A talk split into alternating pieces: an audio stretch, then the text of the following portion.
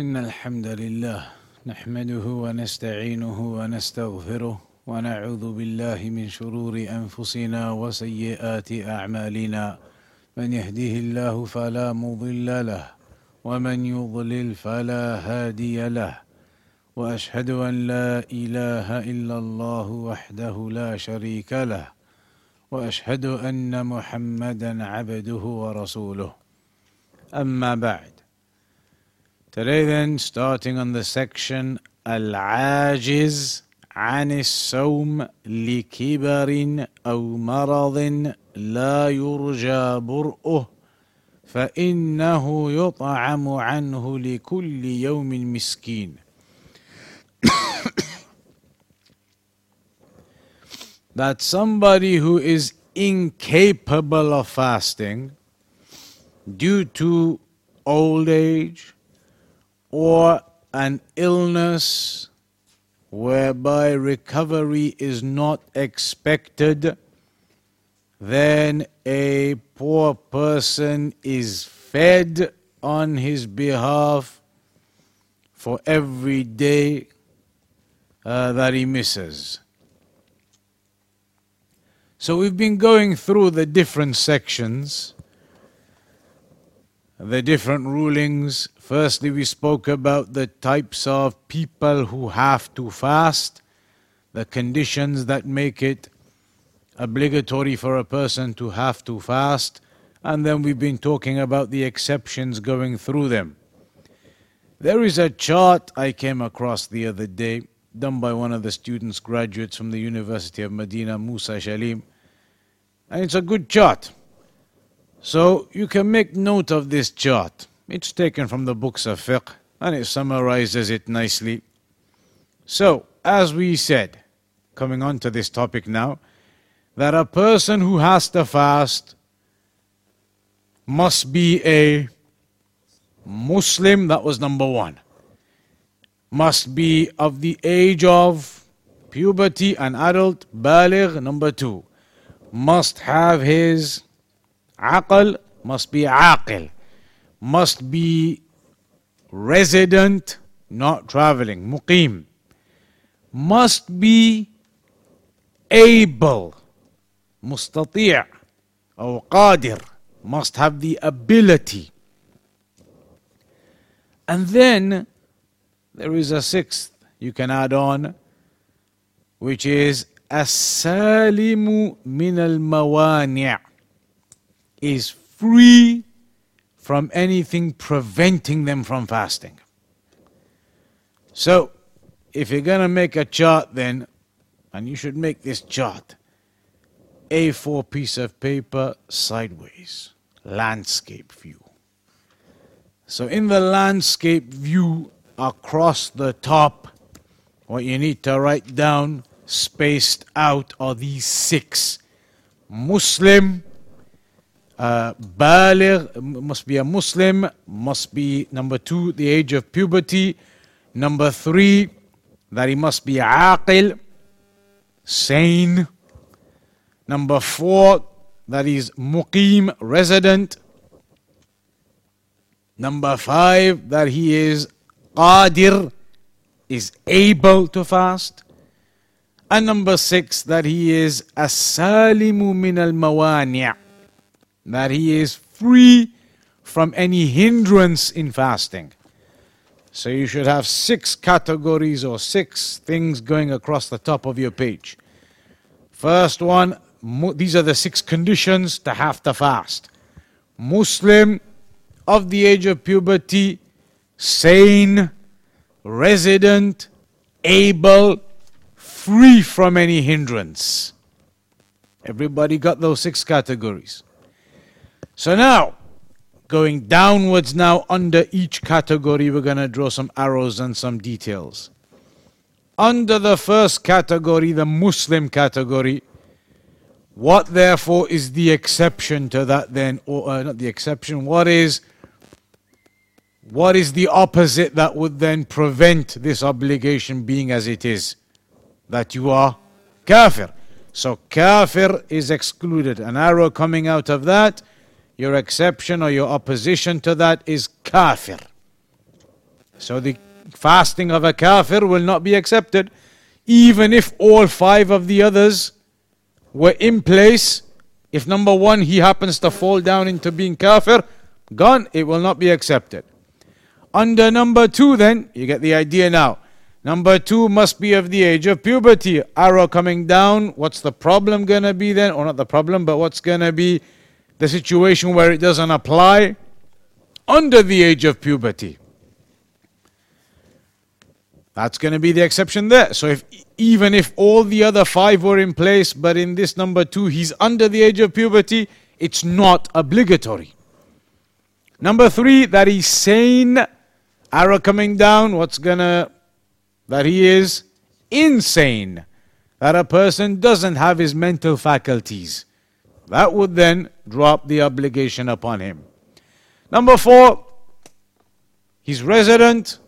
If he's arrow coming down, traveler. A person is a traveler, then it's not obligatory upon him. Those first four simple enough. Muslim, so what is the opposite there where it doesn't work then? Kafir, kufr. Baligh, the opposite where it doesn't work then, or it's not uh, obligatory then. The saghir, the sabi, the one who is not at the age of puberty.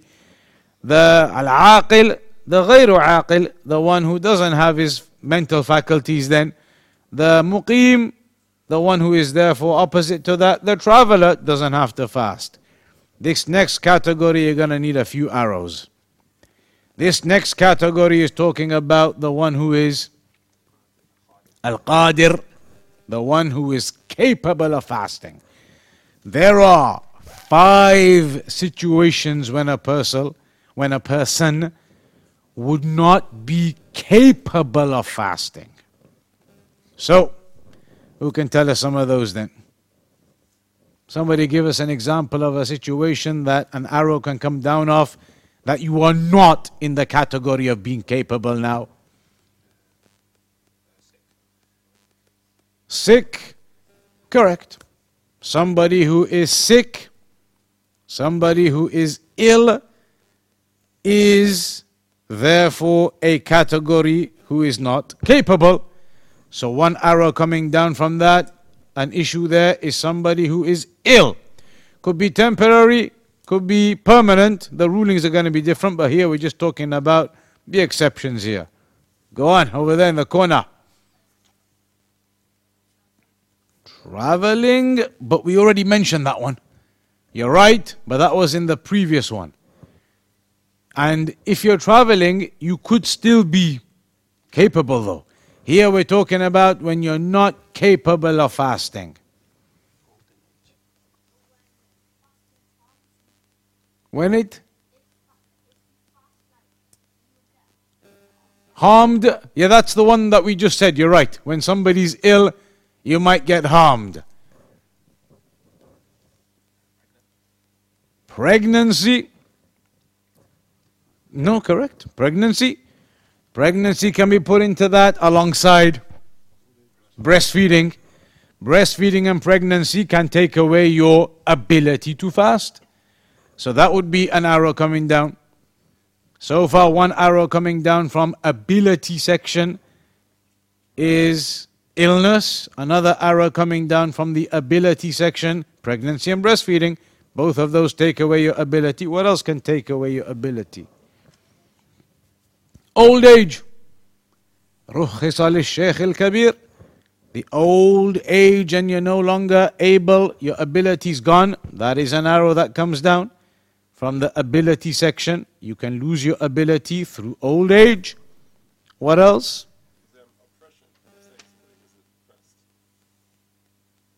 Mm.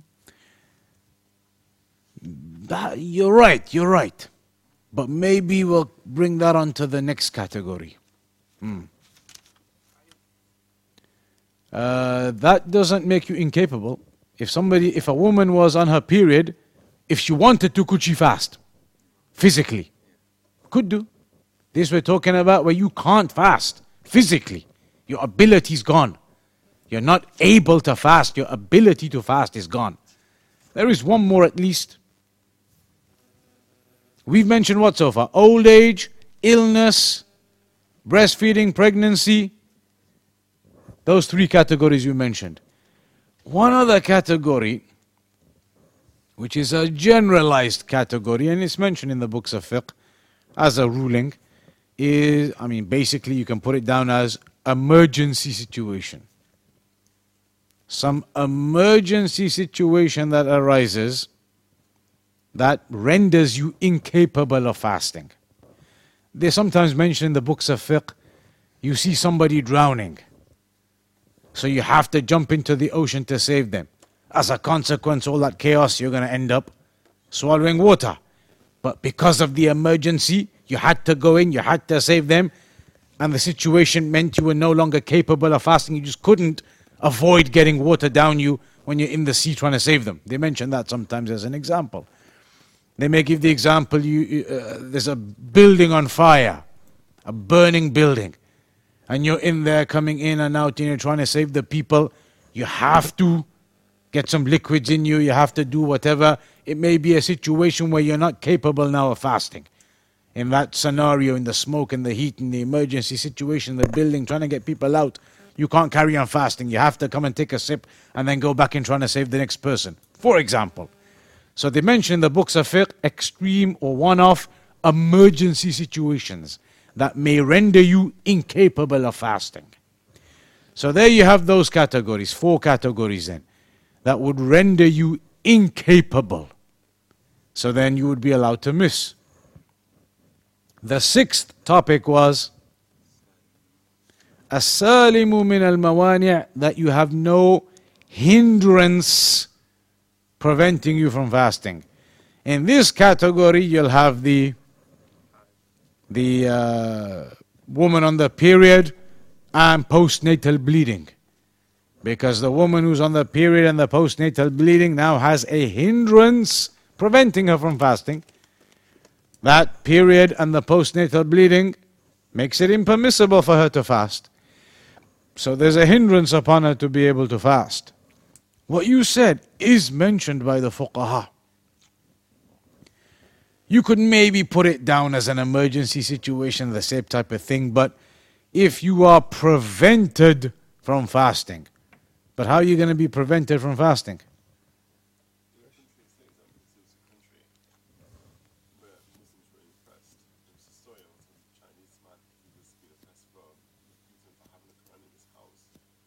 But how is somebody going to prevent you from fasting?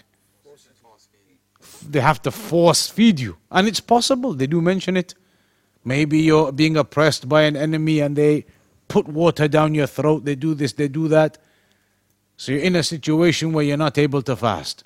So these are the situations. That chart is basically the definition chart of who has to fast and when you have excuses or reasons not to fast or when it's not obligatory upon you. So when do you have to fast? If you are Muslim, you are of the age of puberty, you have your mental faculties, you're resident, you're able and free from hindrance. The top six. When is it not applicable? You have license. For example, in the first category, kufr. In that case, it's not applicable, meaning it won't be accepted from you. In the second category, if you're not of the age of puberty, it's not obligatory then. Third category, you don't have your mental faculties, not obligatory then. Fourth category, you're not resident, you're traveling, again, not obligatory then. You have the license to miss. In the ability category, if you're old in age, as we're going to talk about now, that's the topic today. Old, uh, old in age, or you have some illness, or you have pregnancy or breastfeeding for the woman, or the emergency situation that arises in all of those, your ability is taken away from you. So you're allowed to miss, and the rulings of what you have to do differs for each one. And then the final section was the hindrance that you don't have anything hindering you from fasting. And in that category, it would be the, uh, uh, the period and the postnatal bleeding. So today, then, this section here, Ibn Taymiyyah talks a little bit about the elderly in age and those who are ill where recovery is not expected. Because remember, we said a person who is ill is two types of illnesses. One illness where you are expected to recover, in which case you're allowed to miss at the time, and then when you do recover, you make them up The second type of illness where you are not expected to ever recover, and therefore you are not expected to ever be able to fast, and therefore you just feed a poor person for every day. The elderly in age, we've done the hadith on that in the previous courses of the years. رخص للشيخ الكبير أن يفطر وأن يطعم عن كل يوم المسكين that it's been the exception has been given for somebody old in age to miss the fasting and to feed a poor person for every day. So here, ابن تيمية says هذا القسم هو الذي يعجز عن الصوم في الحال ولا يرجى قدرته عليه في المآل He says now we're talking about the category where somebody is incapable at the time to fast and it is not expected that they will ever have capability in the future to be able to fast. They are incapable at the time and it is not expected that they will ever regain capability in the future, like somebody who is old in age or somebody who has some type of chronic illness. مثل الشيخ الكبير والعجوز for example the elderly man or woman اللذين لا يطيقان الصوم so the elderly who are not capable of fasting remember just because you're old doesn't mean you haven't got ability. Somebody could be 90 years old, but mashallah, with their health and everything, they can still do it. So it's about old age and frailty where your ability has gone. وَالْمَرِيض مَرَضًا لَا يُرْجَى بُرْءُهُ Or somebody who is ill and it is not expected they will recover, meaning they have some illness that there is no cure for, the doctor tells them you're just going to be like this now for the rest of your life. You're going to be on this medication for the rest of your life. You're going to be on these injections for the rest of your life. That's just how it is. There is no cure. You're just going to be like this for the rest of your life now. So it's not expected they'll ever recover. مثل صاحب العطاش الذي لا يصبر عن شرب الماء شتاء ولا صيفا.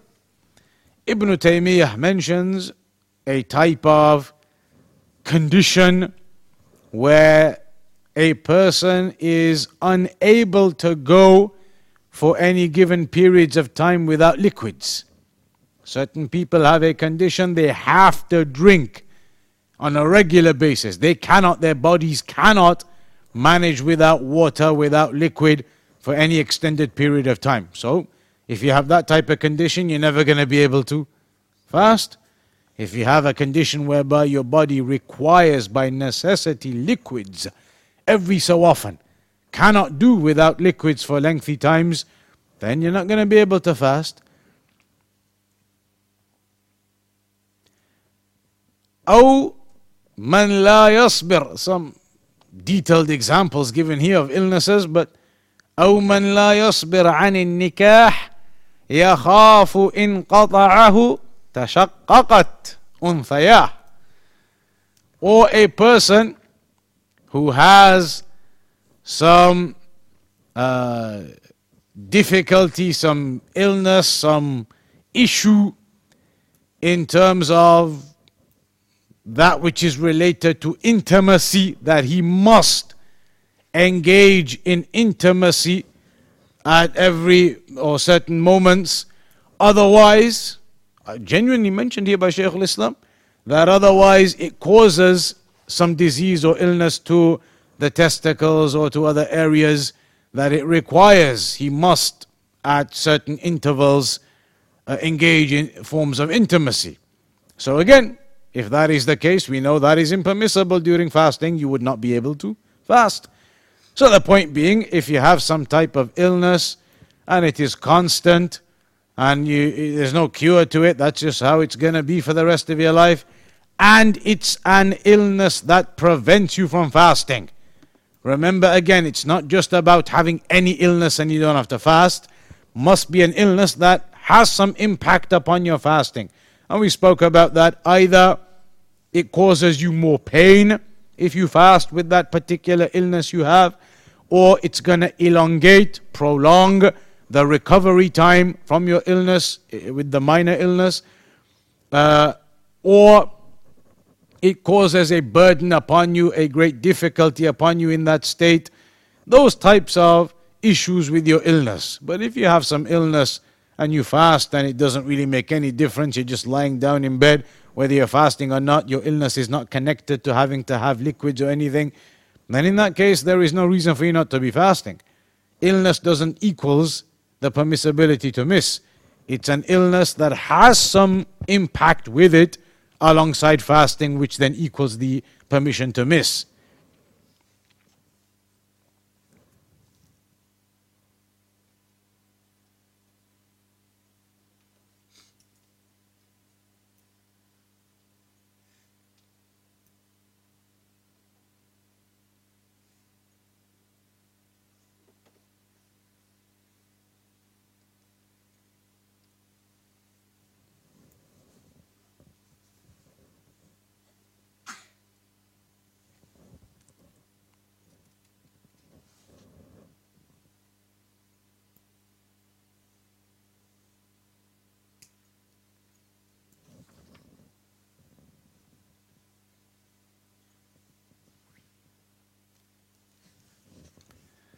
After that, Shaykh al-Islam ibn Taymiyyah goes into some details regarding these illnesses, and in particular that example of the individual who has the illness linked to intimacy.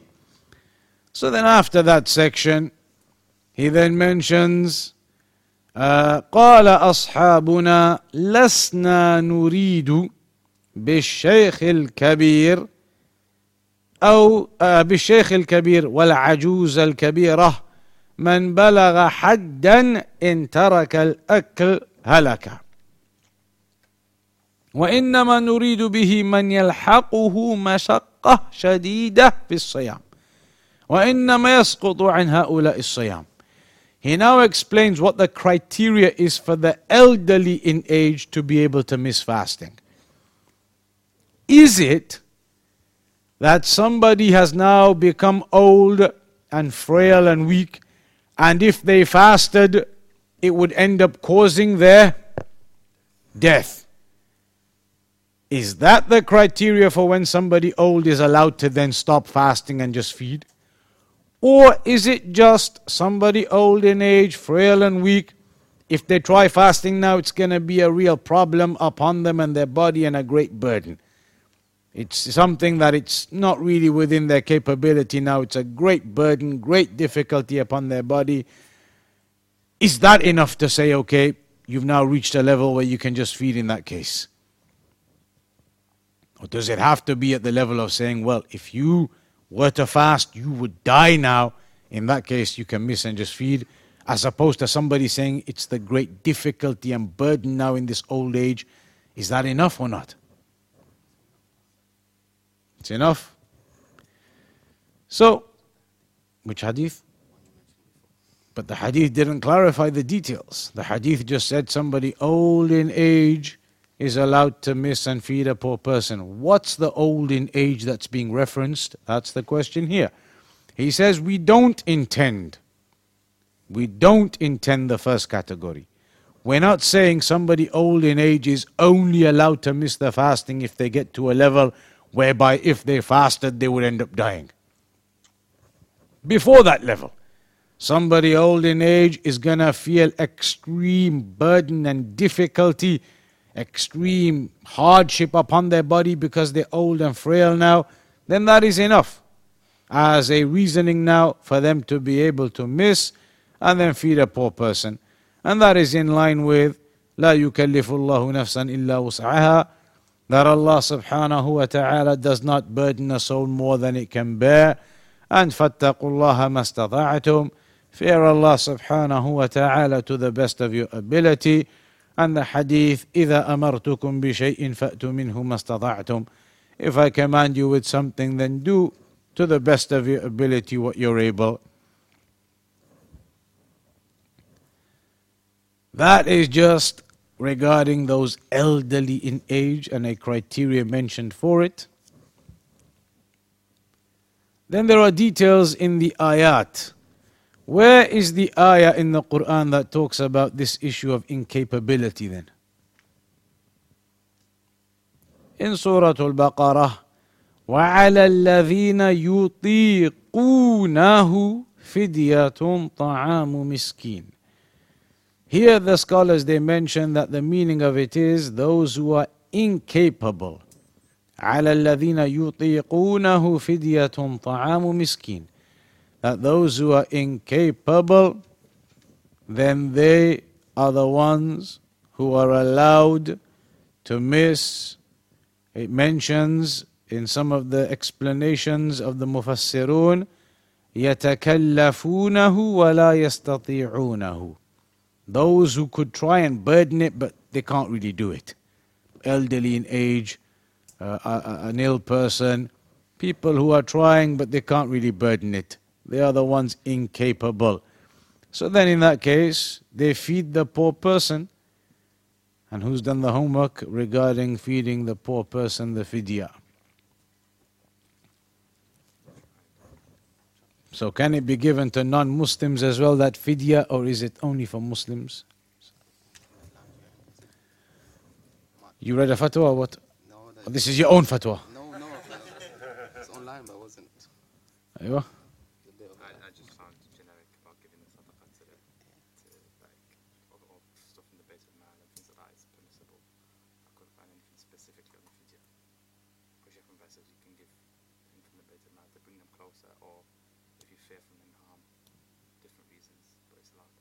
So generally, generally with uh, Islamic finances under the Sharia, Baytul Mal, etc., it is permissible uh, zakat forms to give to non-Muslims. It is permissible generally. Here there are some scholars though. Some scholars do have a fatwa here. They say the fidya should be for Muslims. Because in the month of Ramadan especially, at the time of iftar, then those Muslims are in need. Muslims are in need at the time of iftar, etc. So some of them say it would be suitable to give to Muslims this fidya and not to non Muslims. You can give the general charity and everything else and bring the, the hearts of the non Muslims close to you. But there are fatwa of some scholars saying that this fidya it's uh, preferred for the Muslims. It's better to give to the Muslims. Does it have to be given every day or in one go, or how can it be given?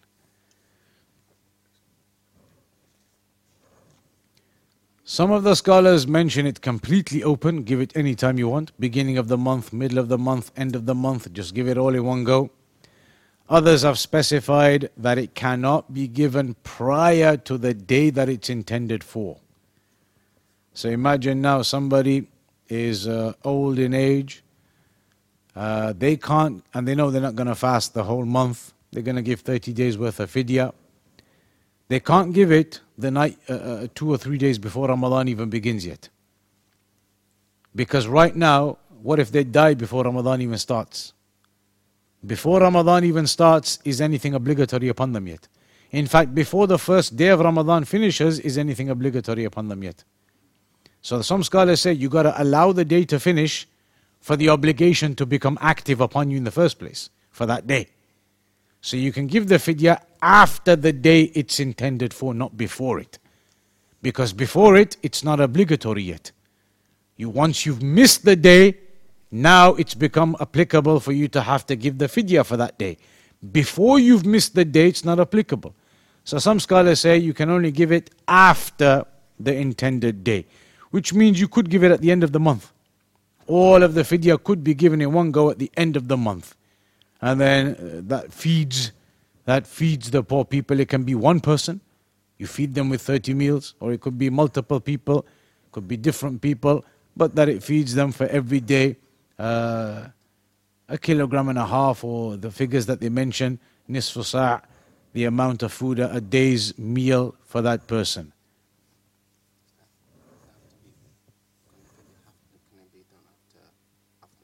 Be um, within the month of Ramadan? Doesn't have to be in the month of Ramadan, it can be afterwards, but some scholars do say it is not appropriate to delay it to a long term. After Ramadan, it can be still given, they mention, like you, you- the feeding of the people, but it should not be delayed to a long period. That is not classed as a meal. They say the meal of the people of the land, the meal of the people of the land, you're always going to have the staple foods, either potatoes, rice, uh, wheat. Those are the types of things they talk about, the staple foods as we call them. That's what you would make the fidya from, from the staple foods of the lands. Dates may be a part of the staple food of a land, but I don't think any land is going to have dates as a meal just by itself. It's not a meal by itself. Anything else? Any other questions on anything else about Ramadan since this is going to be the final session this year? There was going to be one next week, but now next week there is the uh, small event which is going to happen in Bradford. The uh, small uh, uh, couple of lectures beginning at 7:30 p.m. Abu Ayal is going to come as well. 7:30 p.m. till Maghrib time, and then there's an iftar, a communal iftar, going to be held in the masjid as well. So next Saturday, that is going to take place in Bradford from 7:30 p.m. So this lesson tonight now will be the final lesson this year, uh, for uh, up until after Ramadan. I mean. So anything else? Any other questions or anything else? Then.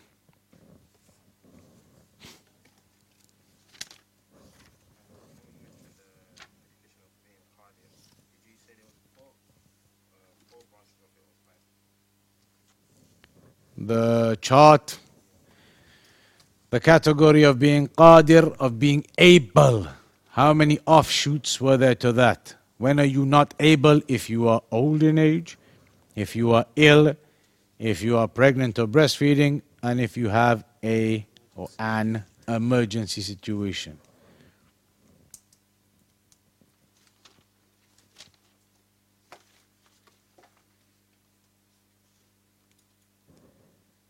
In that case, we are going to just round it off on that for this year. Just some small readings. It's impossible to do everything. If you're going to read this properly, it would be two years, three years. Carry on from now till next Ramadan, we'll get to the end of it. Hmm. True dawn.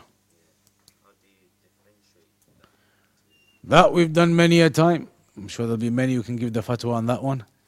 How do you differentiate between the true dawn and the false dawn?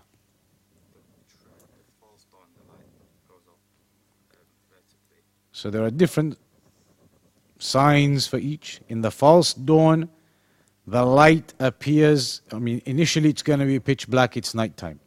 Then some light starts to appear. The first light that starts to appear appears vertically going upwards into the sky. And they mention as well, it doesn't join to the ground. That it's like there's a gap and then light is further up from the sky going up into the sky. But it's vertical. Then that light, after a while, disappears and it becomes pitch black again. So you know that was not Fajr. Then the light appears again for a second time. This time it comes out horizontally across the horizon and keeps increasing, doesn't disappear now. That second one, you know, is the true dawn.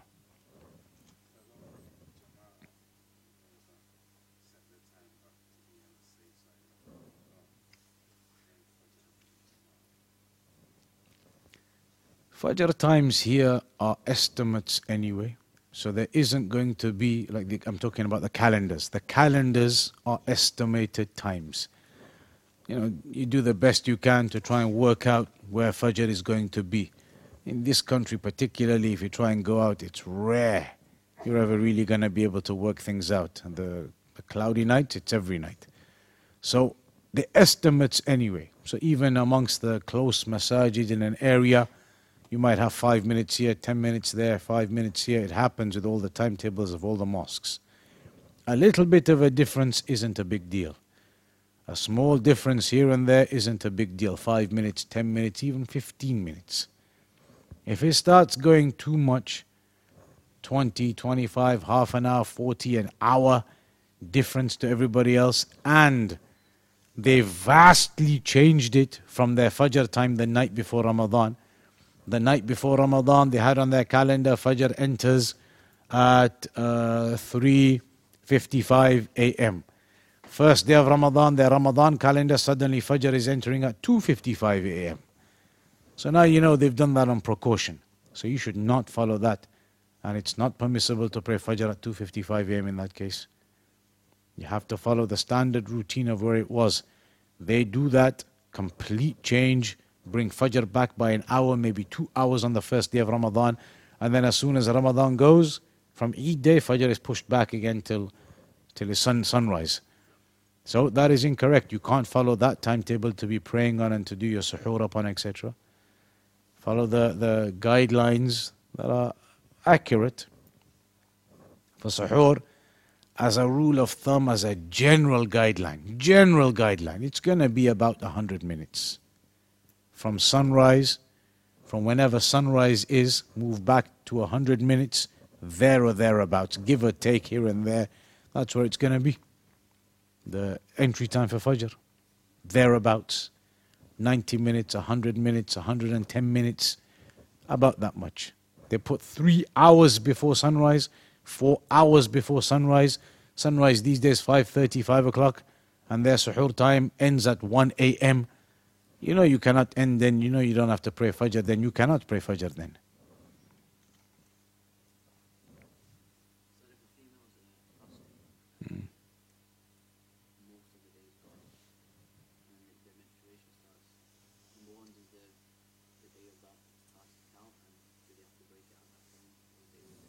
So a woman, she's fasting and her period begins when? In the middle of the day one day? Alright, so the period begins in the middle of the day. So then what's the ruling upon the woman? Obviously from that moment onwards now she is not fasting, impermissible to fast. She's not fasting from that moment onwards when the period begins. The rest of that day she's not fasting. The consequent days she's not fasting until she purifies. That day, though, it began in the middle of the day, you're saying. So, what's the ruling on that day? that day is gone because the fasting is وَأَتِمُّ الصِّيَامَ إِلَى اللَّيْلِ is up till Maghrib. So if her period began in the middle of the day, that day isn't a complete fast. That will be one of the days she makes up.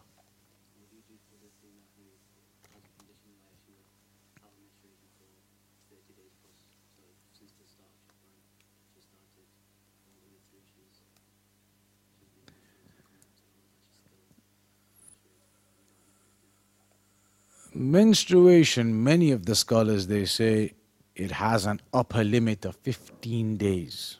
That's the opinion of many of the scholars of fiqh.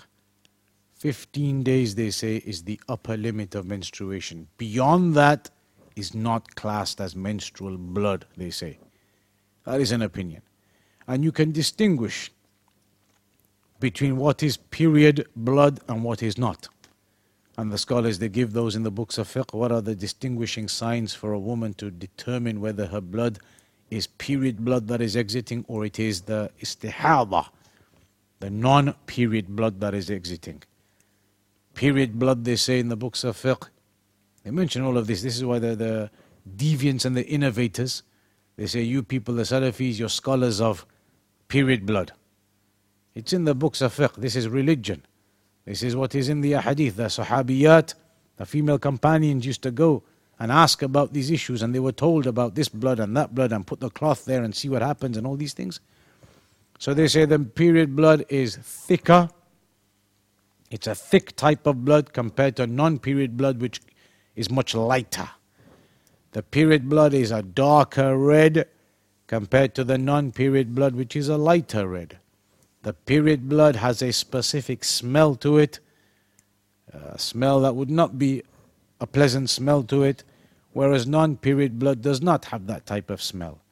Those three distinguishing factors the scholars they mention. So they say a woman who's on some problematic type of system and it's continuing to bleed regularly, she can examine the blood to try and determine if that really is period blood or it is non period blood.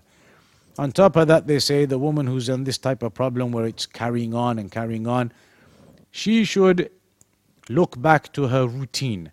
So if that woman had previously a routine, she was on seven days, first week of every month. That was her routine. First week of every month, seven days. Then all of a sudden, a month comes along and it's not stopping, it's carrying on after the seven days, 14 days, 20 days, 25 days, blood still coming.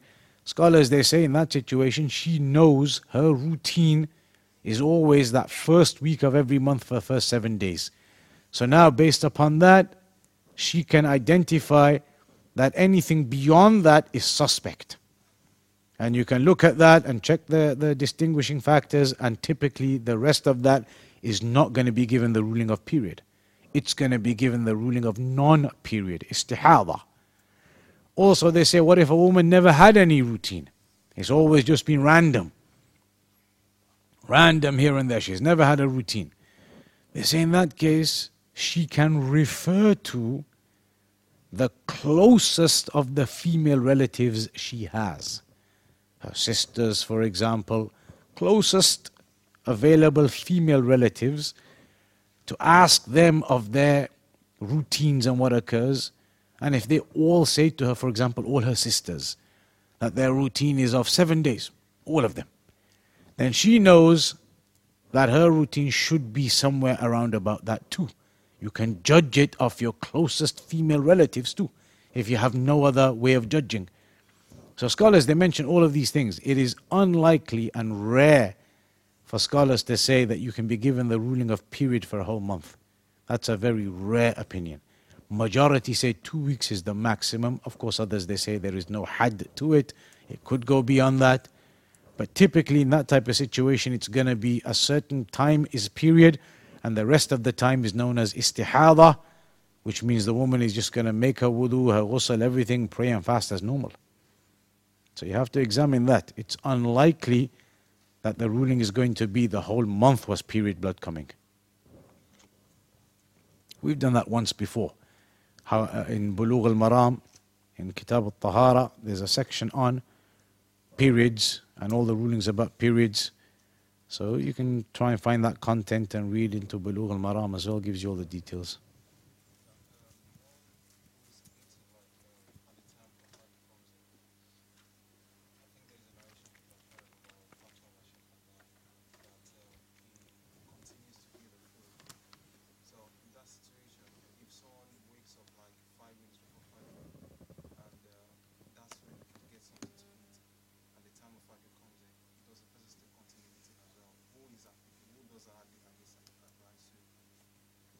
There's a, there's a narration about a person if he still desires something and the adhan goes off and it's in your hand, you can finish it off.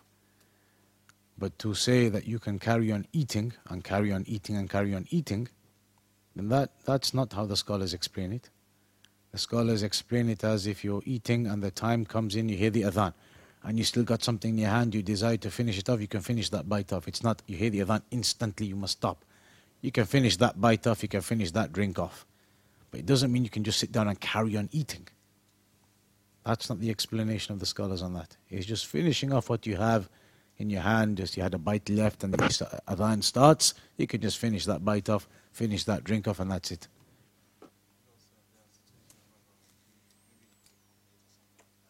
Well, if you wake up late, that's uh, not my problem. It's not anybody else's problem here either. That's your problem. Huh? No? The last portion is left, and it was the juicy portion as well. That's it. No, if you wake up late, you, uh, you have a, a, little bit of time left. You eat in that little bit of time, but you cannot say, but I woke up late, I need to finish all of the, the, the meal that I had laid out from last night. I had a menu I was going to have for suhoor, i got to get through it. You can't do that then. It's like uh, one brother, he said to me once, the night before, like now after iftar, he said, I prepared my meal I was going to have for the suhoor. Prepared it, put it into the plate, everything organized, put it into the microwave. Just left it there in the morning. I'm just going to press start and then I'm just going to have it. That night, this brother and us, we went traveling somewhere. And uh, we didn't get back till after suhoor. And all the way back, he was talking about his plate sat there in the microwave. His plate was ready, the meal was on it, all organized. He said it was there. I'm just going to press start and then I'm going to eat it. And he didn't have it that day. Khalas, we're going to have to round off on that then. So it's off now till after Eid. Eid is expected to be midweek on a Tuesday or a Wednesday or something like that. So more than likely that Saturday afterwards we're going to begin the classes again, inshallah. June 6th, 7th, 8th or something, whatever it works out, inshallah ta'ala.